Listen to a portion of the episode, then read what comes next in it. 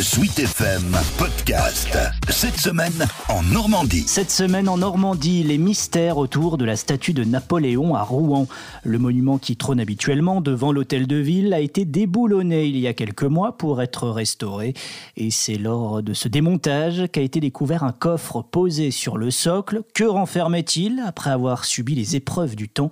Elisabeth Labaille, conseillère municipale déléguée au patrimoine, nous apporte une partie de la réponse. D'abord des liasses de documents coincés euh, par du papier journal hein, qui permettait de bien les, tasser dans le coffre. Alors des liasses qui étaient humides, assez dégradées, euh, donc on s'est quand même un peu inquiété de savoir si on allait pouvoir les sauver. Mais enfin, trois grosses liasses. Euh, on voyait aussi le reste d'une cordelette et un tube en laiton, probablement, que nous n'avons pas ouvert parce que nous n'avions pas prévu non plus d'experts pour ouvrir en toute sécurité ce petit tube, mais que nous avons touché et qui euh, résonne. Et donc nous pensons qu'il y a peut-être dedans euh, une pièce, une médaille ou deux. Donc là, la, la découverte n'est pas encore faite. Mais à la surprise s'est vite mêlée l'inquiétude quant à la conservation des feuillets relativement humides et dégradés.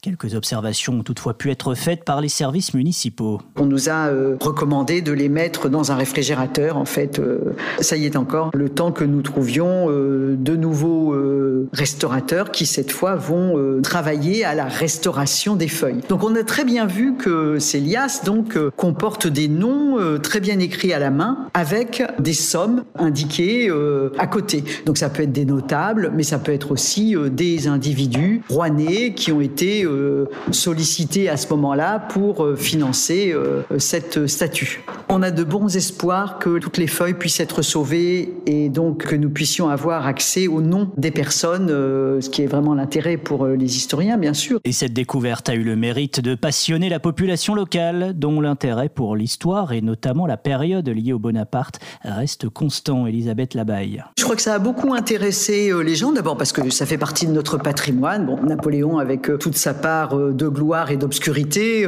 est un personnage qui interpelle toujours, qui séduit certains. Et en tout état de cause, oui, ça a intrigué beaucoup les gens et ma foi, oui, beaucoup de gens ont envie de savoir quels sont les noms qu'on peut trouver. Euh, et donc, nous les tiendrons au courant de l'avancée euh, des travaux de restauration. Et bien sûr, nous communiquerons à ce moment-là, euh, quand les documents reviendront à Rouen après restauration, évidemment, nous ferons une initiative pour que tous les, gens que ça intéresse puissent être associés à cet événement. C'est aussi le bicentenaire hein, de la de Napoléon, donc évidemment, il y a un engouement particulier aussi. Et une consultation publique doit être organisée en septembre prochain afin de débattre de la future place de la statue dans l'espace public le maire de Rouen, Nicolas Mayer-Rossignol, a émis l'idée de déplacer Napoléon et d'accueillir sur la place de l'hôtel de ville une statue représentant une figure des droits des femmes.